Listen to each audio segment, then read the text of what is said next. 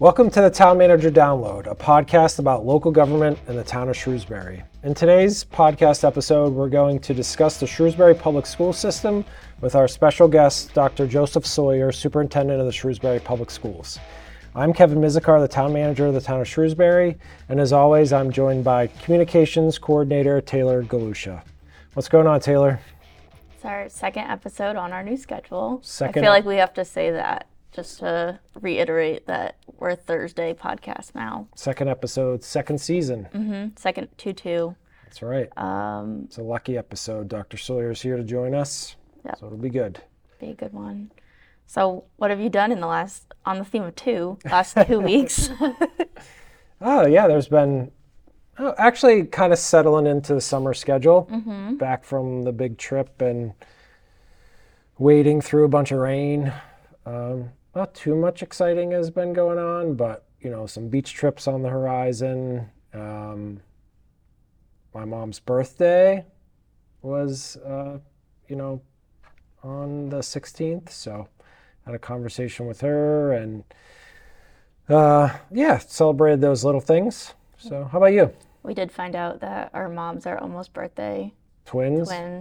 My mom's birthday was on the 15th. So naturally, we celebrated on the 14th to get the whole family together.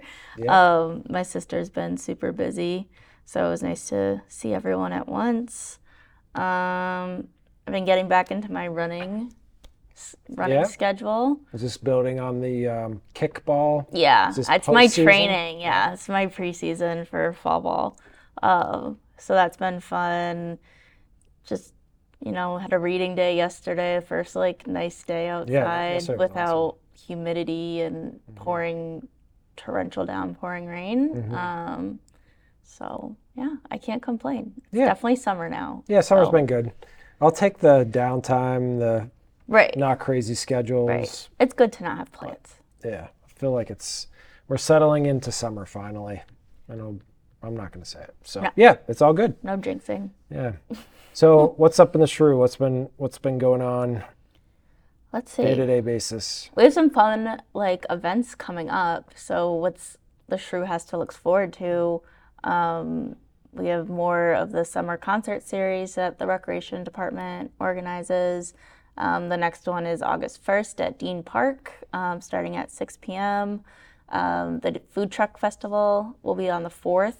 From 5 to 8 at the Maple Ave fields, I believe. Yes. And there's going to be a beer garden and tons of different food truck vendors, artisan vendors, games and activities, which I think will be super fun. On the more serious side, we're moving into our second phase of public engagement for the Climate Action Plan starting in August. So kind of similar to the strategic plan, there will be a bunch of different events and different types of events that we'll be attending to gather public feedback on that. So I'm excited to do more of that community engagement that I really enjoy about my job. So. And the multimodal project is moving forward into a public phase as well. So I believe, right? So we'll receive official public comment within the coming weeks, months, something near future. No? You don't seem to agree with me. I know we're moving into a phase where the work of the internal committee is forming up. Oh, yeah, and being presented to the public. Right, so and it's not going to be, where... A little different than the CARP, but right. Yes. Yep. So we'll see that at the end of September, probably. Right. Yeah, and we're... there's not a lot of public-facing aspects of it because of the nature, but we're working our way through the Unified Dispatching Study. Funds were put in place for that. So there's been a lot of engagement with the police and fire and emergency management departments, which is obvious. That was a town meeting initiative too, right? That's right. Yeah, right. It was funded by town meeting. We're looking to, we got that funding in the fall because of some challenges that we've been faced with internally, we think we can operate a little bit better than we have been, and now we have the new police station that's open, and that opportunity presents us, and it gives us some resources in different aspects of public safety, so that's an ongoing project that will have some real public-facing results as soon as the FY25 budget, so a little outside of a year. So. Oh, wow. Yep, it's on the horizon. And sure they're eager to start using the new stations. So yep. Yeah. That'd be good. And we will start seeing less of you. Is that right? Yeah. Less air signs for Taylor. My TV contract has been cut in half. Yep. So my colleague, Justin Dobson, who worked in our office, he started at the same time I did, left us for a little bit to go work in the Parks and Cemetery Maintenance Division with the DPW as the cemetery program manager. He's returned to our office as of last month, I think, and he's going to be working with the select board now, kind of filling that part of my old role so I can kind of step into my new one a little bit more fully. So you'll be seeing his face on Tuesday nights, and I will resort to my Thursday prime time on the Town Manager Download. This takes all my time and energy to be here. Right. This is it now. So well, that's good. 5-star podcast. What can I say? Welcome Justin into that role, and it'll free you up to be more focused on communications in general, which will be a great opportunity and benefit to the town as well. So yep. That's great. So today's episode, we're going to have a great conversation with Dr. Joe Sawyer, who's the superintendent of public schools. We always like to lay the framework of the topic that we're going to talk about and the town manager's role, if any, which of course there isn't one here specifically with the Shrewsbury Public Schools, but it's all about the relationship. Yeah, I was going to say with the budget and the operations is like our big, I guess, overlap, which makes sense because budget's a budget and operations are how we work every day. So. Right. And I think from an outside perspective, people think of the town of Shrewsbury as the town of Shrewsbury, and they might not understand the distinctions like we kind of made when we had General Manager Chris Roy on when we talked about Selco, kind of our relationship with Shrewsbury Public School System too.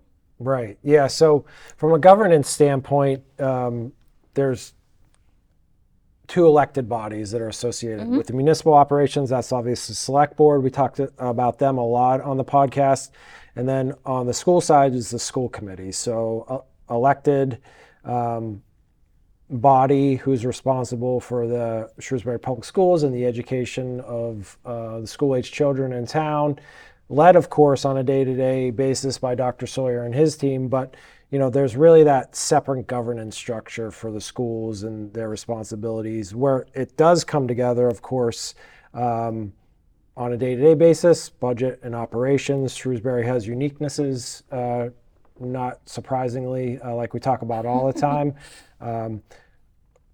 What I love so much about Shrewsbury and what I think makes us one of the highest performing governments in the Commonwealth and beyond is that relationship that we have with our colleagues in the school department. Not only are they right down the hall, literally like 2 steps away, their wing in the town hall, which, you know, you can have professional relationships with everyone. They don't have to be in the same building, but really that professional relationship is so strong, and we have the opportunity to interact with them on a day-to-day basis. It keeps things open and collaborative, which is really important. There's plenty of cities and towns, and it's well documented. The media loves it when the school department and the towns don't get along, and they fight throughout the budget process for those scarce resources, which I understand. But we have that opposite relationship here. It's open, it's collaborative. I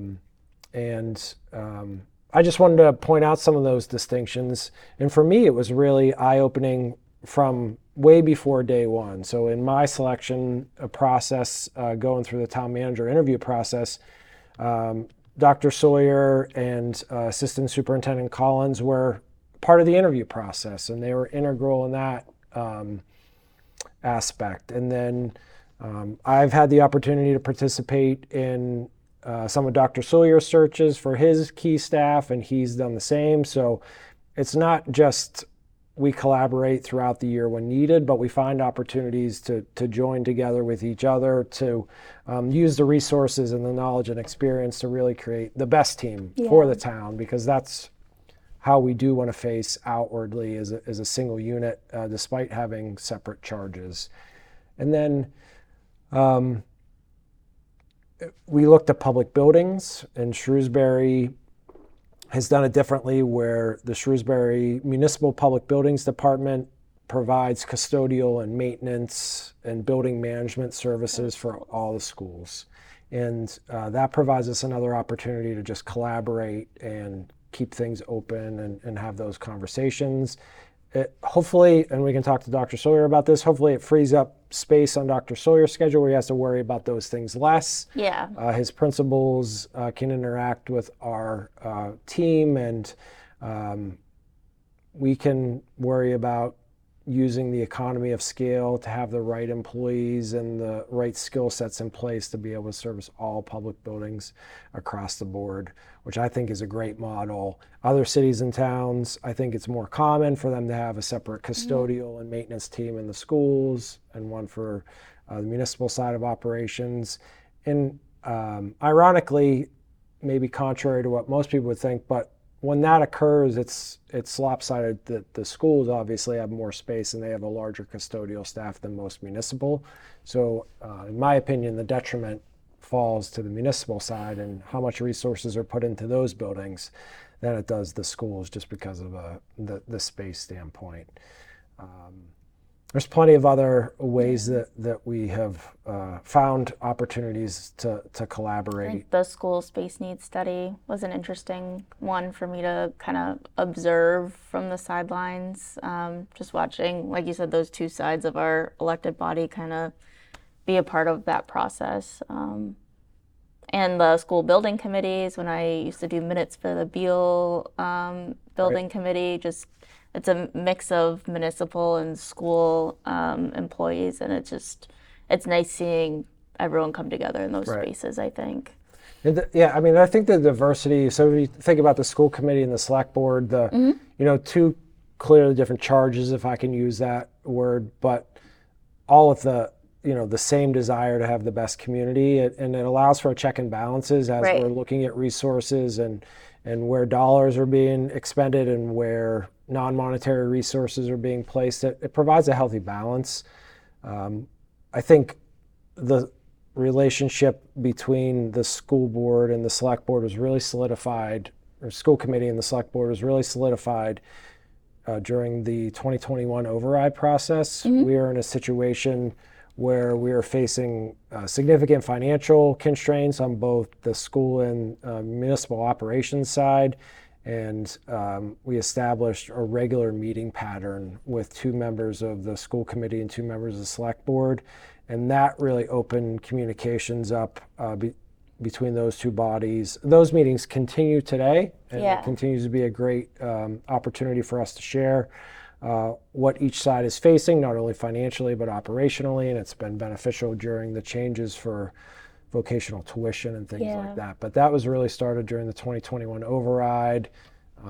Really the school committee and the select board put pen to paper together and made unified commitments to the community that we still work to on an annual basis. And I think when you have a strong relationship, you put pen to paper and it gets even stronger. Yeah. We've been able to leverage that planning and that work to continue to, I think, exceed expectations on with the financial resources that we have and the services that we can provide to the community.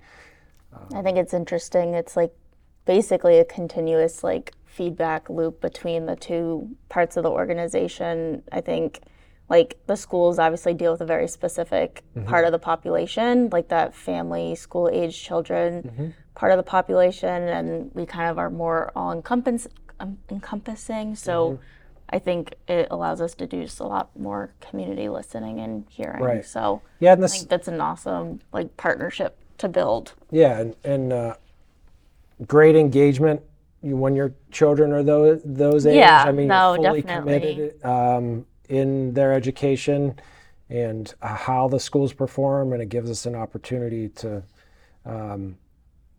hear those voices that maybe the select board otherwise wouldn't hear. Because of the focus. Look, I get it. It's interesting. You know, for me, as my kids get older, what you pay attention to, what you used to be focused on, what you're focused on now, and schools are definitely a clear path of communication to a critical part of the population within any city or town. Yeah, I don't remember what meeting it was, but I remember board member Michelle Conlin kind of talking about that's how she ended up getting involved with running for select board. Was she was, I don't know if she was just on the PTO or just like a PTO chair, but that was like where she was really involved. And I think it was John Samia and Dale McGee came to one of their meetings to talk about just operations, and it might have been about the override. Mm-hmm. And that ended up getting her really involved in the community at a larger level, not just the PTO level. So just cool. Yeah, cool it goes without saying, and I'm really looking forward to the conversation with Dr. Sawyer. The Shrewsbury Public Schools are very high-performing public schools, and they have been recognized nationally in a number of publications, and certainly well-known in the Commonwealth about their performance, and has a lot to do with Dr. Sawyer and the team that he's built and the effort that they put in on a day-to-day basis. So I look forward to that conversation with him and learning how he does that. He, services well over 6,000 students and has a high-performing district, and that's an extreme challenge in and of itself.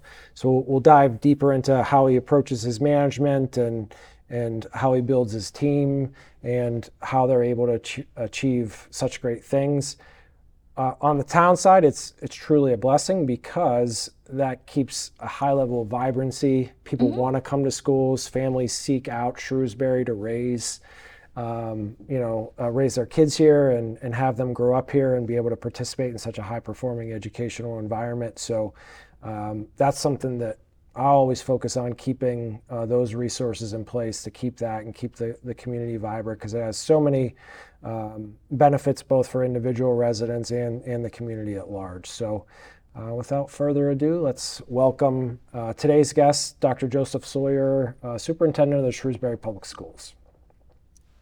I would like to take the opportunity to welcome Dr. Joe Sawyer here to the set of the Town Manager Download. Thanks for coming. It's my pleasure. This is my first podcast ever, so very exciting way to spend a summer day. Correct. Two in a row. We got Dan Rowley last week. That's right. That's good. Yeah, well, we really appreciate your time. So we like to start off every episode just getting a little bit more familiar with our guests. So tell us about your career path into local government and the public school system, and all the details, how long you've been with Shrewsbury Public Schools and why you chose the career. Sure. Well, it's hard to believe that I just finished my 26th year in Shrewsbury. Came in 1997 when I was appointed as the assistant principal of the then brand new Floral Street Elementary School, and just finished my 14th year as superintendent. So a little more than half that time in this role.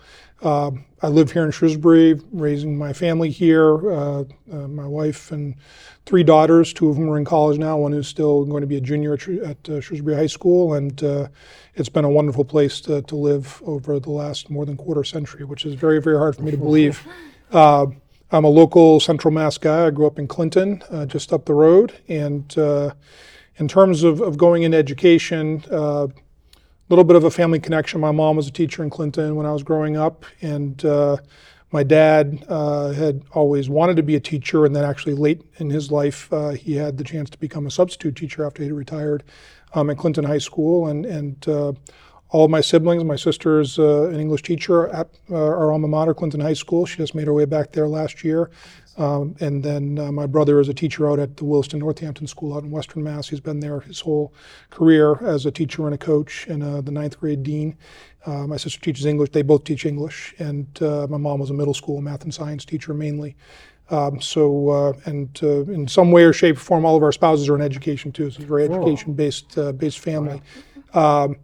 I think, you know, my career path was supposed to be end up playing for the Red Sox. Mm-hmm. When they decided my path wasn't going to continue anymore, none of the professional teams wanted to let me continue my career after college. I had to think of something different, and I'd always enjoyed working with kids at, like, whether that's baseball clinics or umpiring Little League or those kinds of things, and thought it might be a nice opportunity to just start off and do something I thought I might enjoy.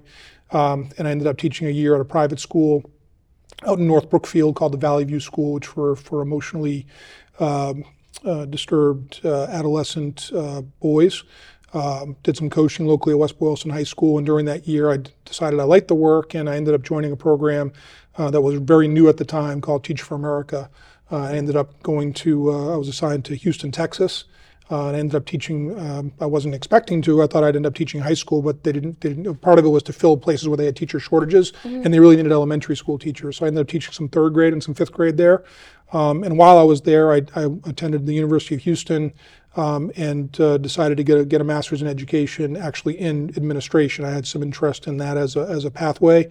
Was fortunate enough, moved back to Massachusetts, and was an assistant principal at an intermediate school, a grade 4, 5, and 6 school down in Middleborough, Mass. Did that work for 3 years and was looking to come closer back to where I grew up, and my wife at the time was going to Tufts Veterinary School, and the Floral Street job was open, and I was fortunate enough to be appointed to that. And since then, some people in town know, but I was at Floral Street for almost a decade. I was there as assistant principal for 4 years, and principal was 5. And then I was at the principal at Oak Middle School for a couple years. During that time, I got my doctorate in educational leadership at Boston College.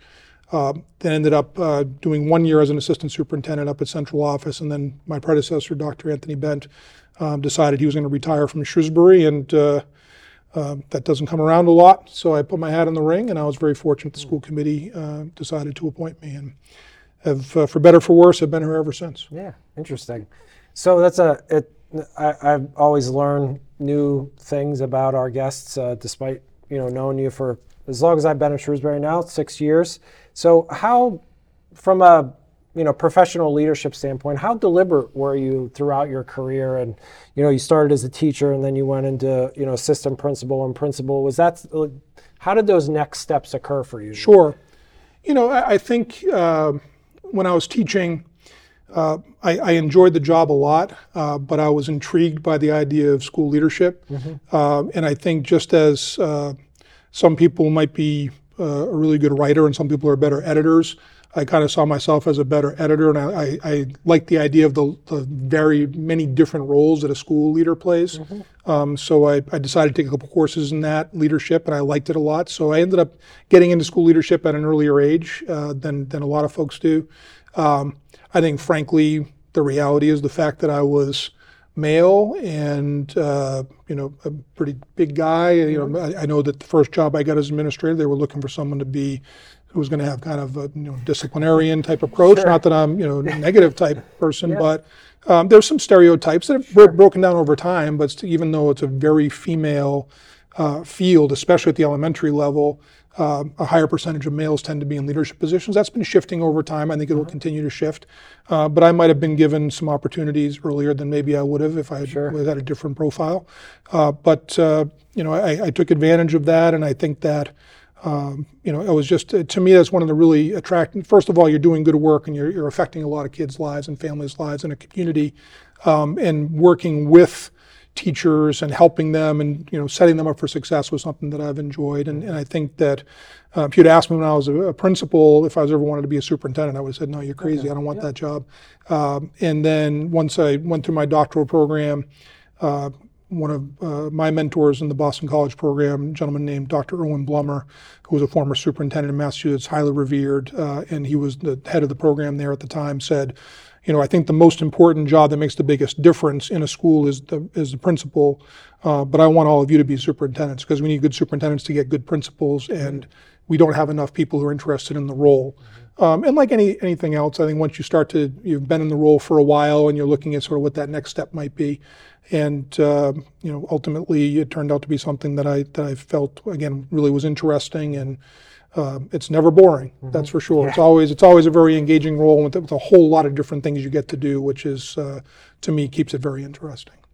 So let's talk about the system a little bit, the Shrewsbury Public School System, that is. So maybe talk a little bit about the number of schools and staff and students, that kind of break down the data. Sure. So if people aren't familiar with our district, we have 9 schools. We have a preschool, Parker Road Preschool, and then we have 5 K-4 elementary schools, and then 2 middle schools on a campus. One's a 5th and 6th grade middle school, one's a 7th and 8th grade middle school, and then a 9 through 12 high school.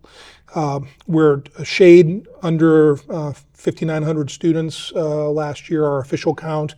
That fluctuates throughout the year, of course. It's down a little bit from a few years ago. We peaked at just under 6,300 students. Like a lot of districts, just demographically, and even COVID seemed to exacerbate this a little bit, which has been still a little bit of a mystery for some districts. But you know, we've come down a little bit since then. But we're pretty steady in terms of being in the high 5,000s. And it's a district that, you know, grew a lot from the early 90s through, especially through the 90s and late 90s into the 2000s. And that's something that's communities really coped with and responded to in some really good ways, obviously with capital projects as far as new school buildings, bigger school buildings. And that's something that, you know, it signals that the community really supports education. In terms of staff, you know, of sort of professional and support staff, we're at about 950. If you add in things that like our cafeteria program and our extended school care program, we're over 1,000 staff positions. Some of those are shared by multiple people, but you know, so we're over 1,000 staff strong. So I don't know how that compares, if that makes us the largest employer in Shrewsbury, if you look at us as one single organization, but it's a pretty work big on those tax payments. It's a big, I know, you know, pilot maybe, right? But yeah, it's a lot of folks, and I think that's one of the things that is that I'm proud of, is that despite the fact that we've gotten larger over time, I think there's still a real community feel to our schools and our district overall, and to our culture. And I think that's actually one of the things I like about living in Shrewsbury, is that it has, even though it's grown as a community, I think it still has that small town feel in terms of a community and a place where people look out for each other and are invested in making the community a better place. So yeah, it's a great place to be. Well, so how do you think about, or how do you go about leading and managing an organization of 1,000 people? What you know, how's the organization set up, and how do you approach leadership? Sure. You know, the phrase, and I think it's an old Peter Drucker quote, is the idea that culture eats strategy for breakfast. I think one of the reasons I came to Shrewsbury in the first place is it was pretty clear they had a strong culture. I think that's remained the case over the time I've been here. And of course, you don't have a great culture without great people.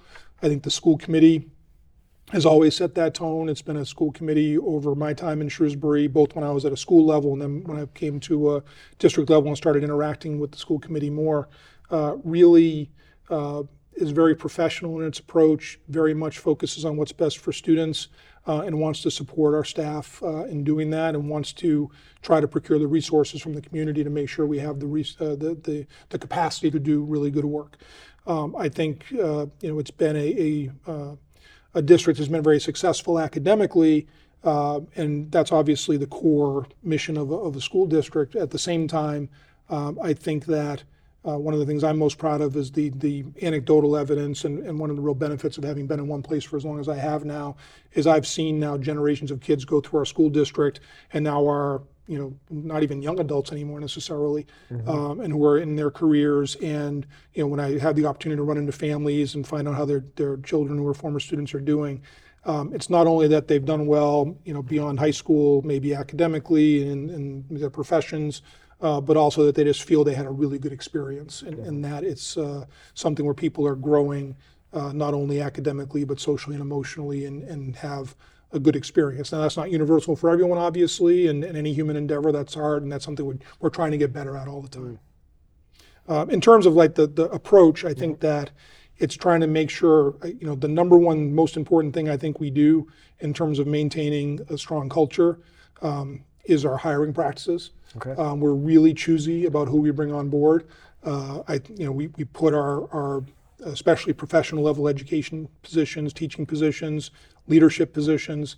There's a really thorough process. It's a really with a lot of different people involved with it, in terms of teams and making sure we have stakeholders at the table, parents at the table, staff members who are going to be their colleagues, who are very choosy about who they want to work with. And then at the high school level, that includes students as well. Okay. Really at every level in the sense, I mean, students are on the interview teams at the high school level, but at the elementary level, even the youngest kids, when we get to the finalist stage for our teachers, every teacher has to do a demonstration lesson.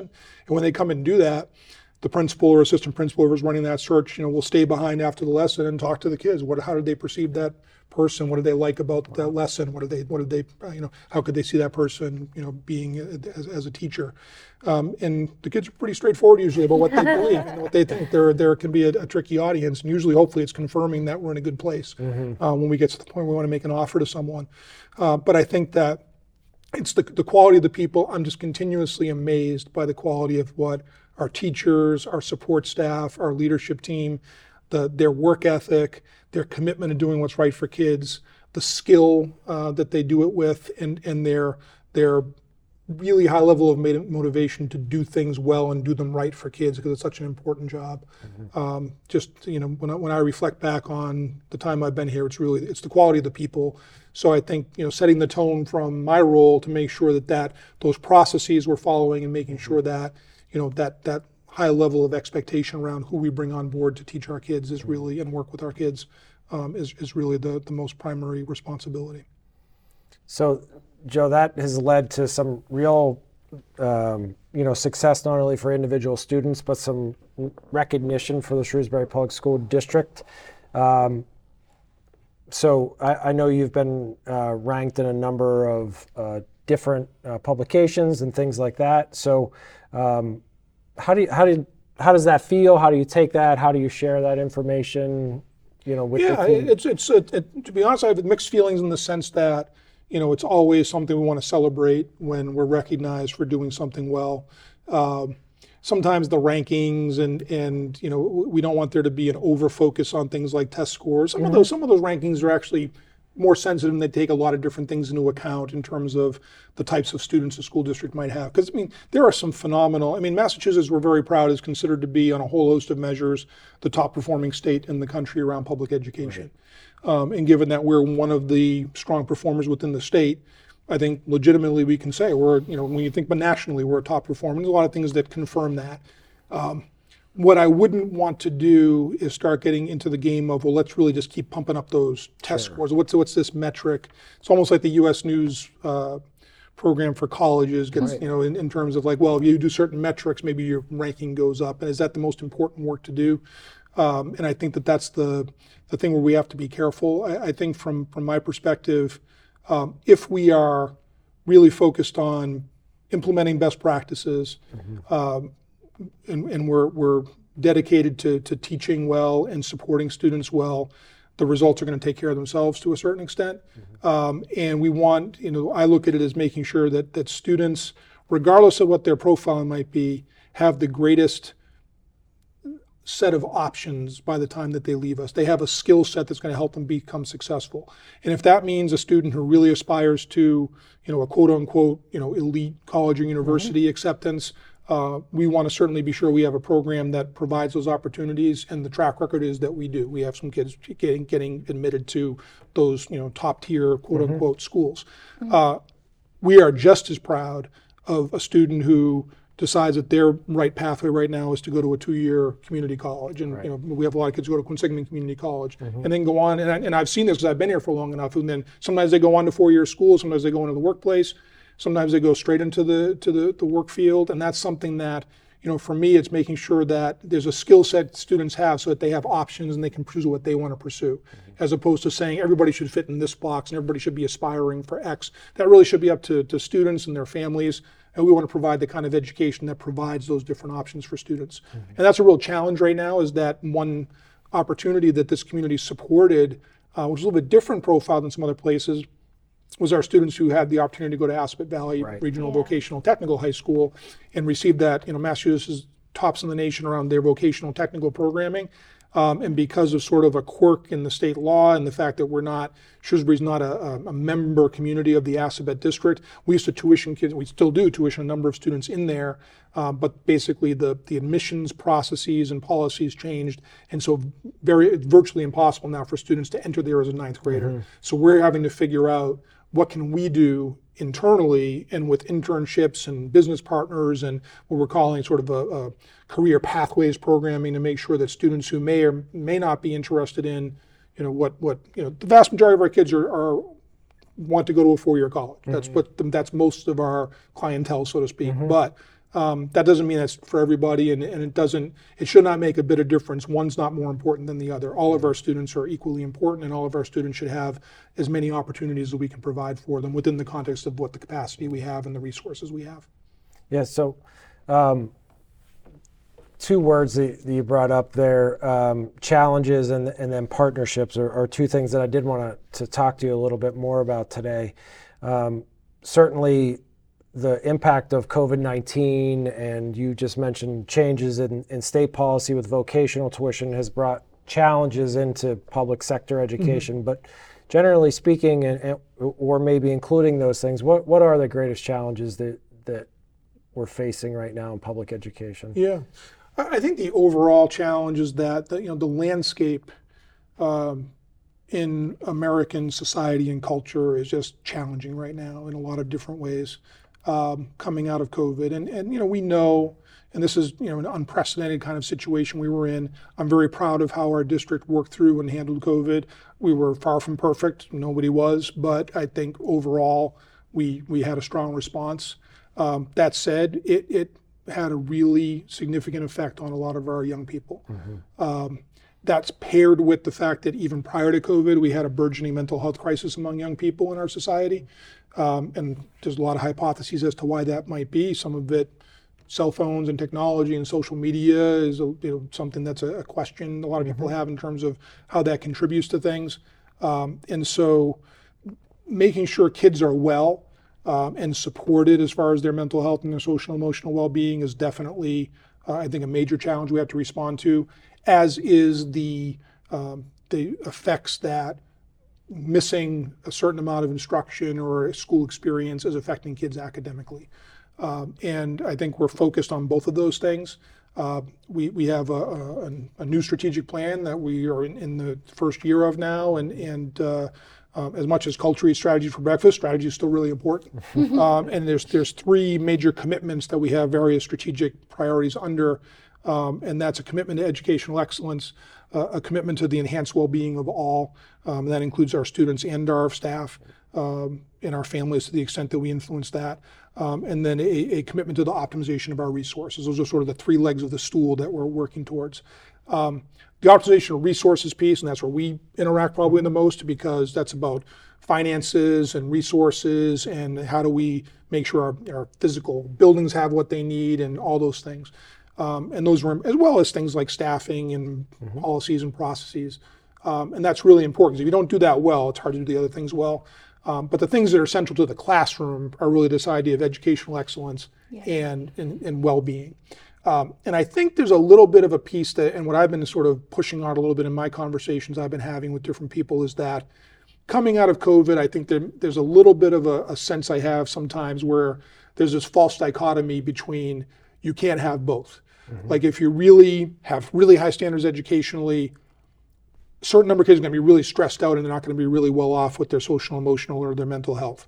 Or if you have schools where you're really focused on students feeling good about being there and engaged and feeling good about themselves, that somehow means you have to lower your standards academically. And I think that's a false dichotomy. I think you can and should have both, and they actually can be mutually reinforcing. Mm-hmm. A student who feels good about themselves in terms of their emotional stability and socially they feel good about how they're growing and evolving and connecting, they're going to be more available to do high levels of learning. Kids who are learning well and feeling success in the classroom are going to feel better about themselves. Mm-hmm. So we know that you can do both. It's been overwhelming, certainly during COVID, but even I think the year after was much, much more challenging. Like our first year fully back, this second year back was better. I think we're going to continue to trend in that direction, but we have to be very purposeful and intentional about what kinds of interventions, what kinds of educational experience kids are getting, in a context of making sure kids feel that they're unconditionally accepted for who they are mm-hmm. and they feel that they belong in a school mm-hmm. community. So, great. And then maybe finally, as the big final topic, community partnerships. Joe, I know that's something you've focused on a lot as superintendent, and you've dedicated resources to that. And you know, whether that's fundraising to get aspects of the community to contribute to the schools in one way or another, or you know, building those pathways for students to be successful post high school.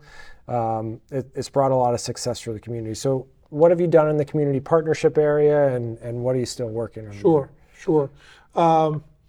You know, there's a couple things that come to mind. We've had some very generous community partners.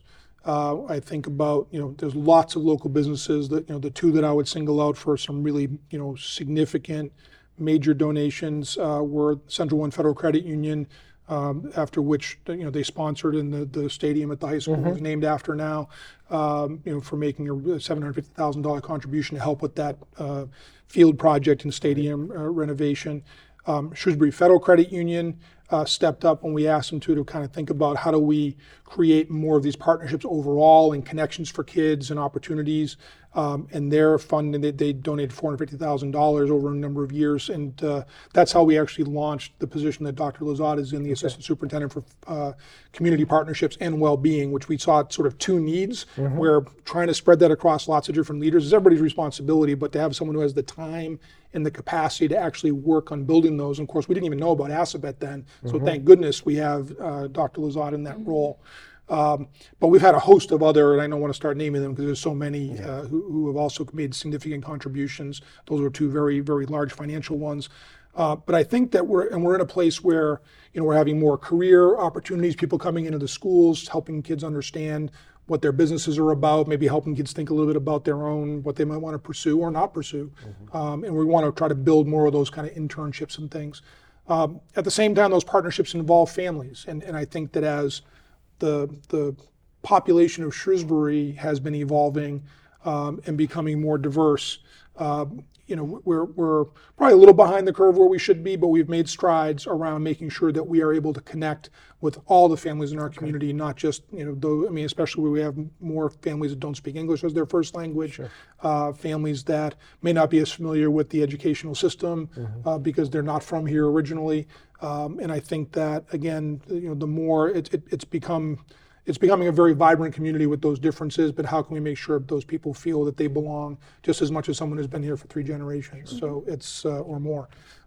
So those are some of the partnership things we're giving a lot of thought to. Great. So let's look forward. What do you see in the coming years for the Shrewsbury Public Schools, and continue to have find success and support students in their success to be both lifelong learners and successful after graduation? What's around the corner? You know, I think that I'm excited about this strategic plan. I like the idea that we are really trying to find ways for kids to be gaining a skill set that's going to last, you know, long beyond high school, and that we're focused on that happening incrementally all the way from the time they're very young all the way through their high school careers. We have, you know, a vision that's called our Portrait of a Shrewsbury Graduate that has a variety of things where we say, like, if our vision is for students to be, like, our mission talks about being prepared for the 21st century. Now we're getting deeper into the 21st century, right? But if, you know, knowing that how quickly things are changing, you know, that really ability to, you know, that human element, that innovation, the things that, you know, we know that artificial intelligence is going to do a lot of stuff, so that the economic and job landscape is going to keep changing. So what is a skill set that we can really give our kids that they are going to be able to enable them to adapt? Because that's going to be critical. I mean, artificial intelligence is another challenge that we have, right, in terms of, you know, what does that look like? How can it be used well as a tool? How can we not have kids leaning on it in ways they shouldn't, as far as having them do their work for them, right? But it's a very different world, and I think that's, you know, it's scary for a lot of people because things are moving so quickly. But, you know, there's certain foundational skills of how to be a good person and how to be a thoughtful person who can analyze things, and obviously who's literate, who has good skills around, you know, reading and analyzing and writing well, communicating well, being able to solve problems in mathematics or science or whatnot. Those are skills that are going to last no matter where kids going. So I think it's like continuing to focus on that vision is really important, despite some of the challenging aspects of the landscape right now.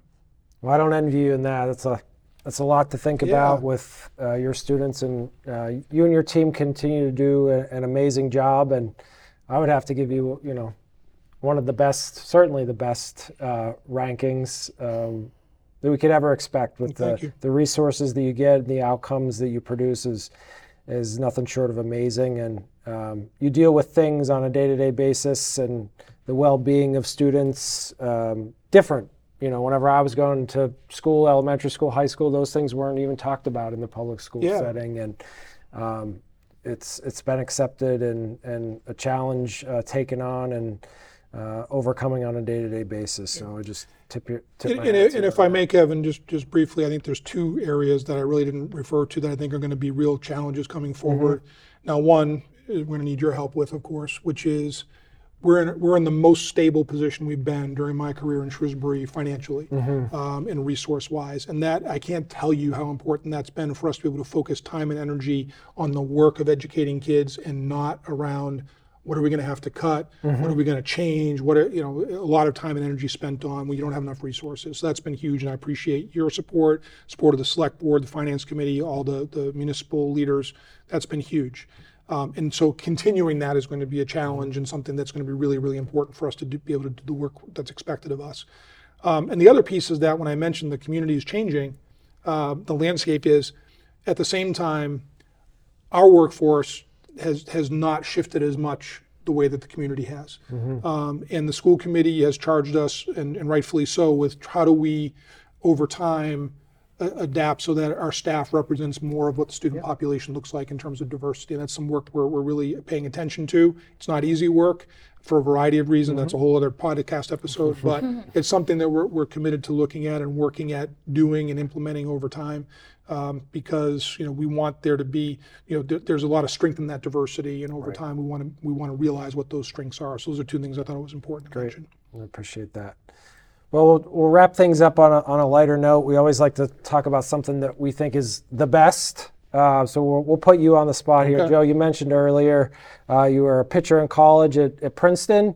So in your opinion, who's the greatest major league pitcher of all time? Boy, there's a lot of good options there. I mean, I'm going to be a hometowner, and kind of this is based on my own experience growing up, but it's hard to beat Pedro Martinez. I mean, he was such an extraordinary athlete and presence, and I think that I had the opportunity to see him pitch in person a couple times at Fenway, and the atmosphere was just electric. And I think for me, I'm a big sports fan, and I watch a lot of different sports, and with having three daughters who all are athletes, and I watch a lot of women's sports now as well.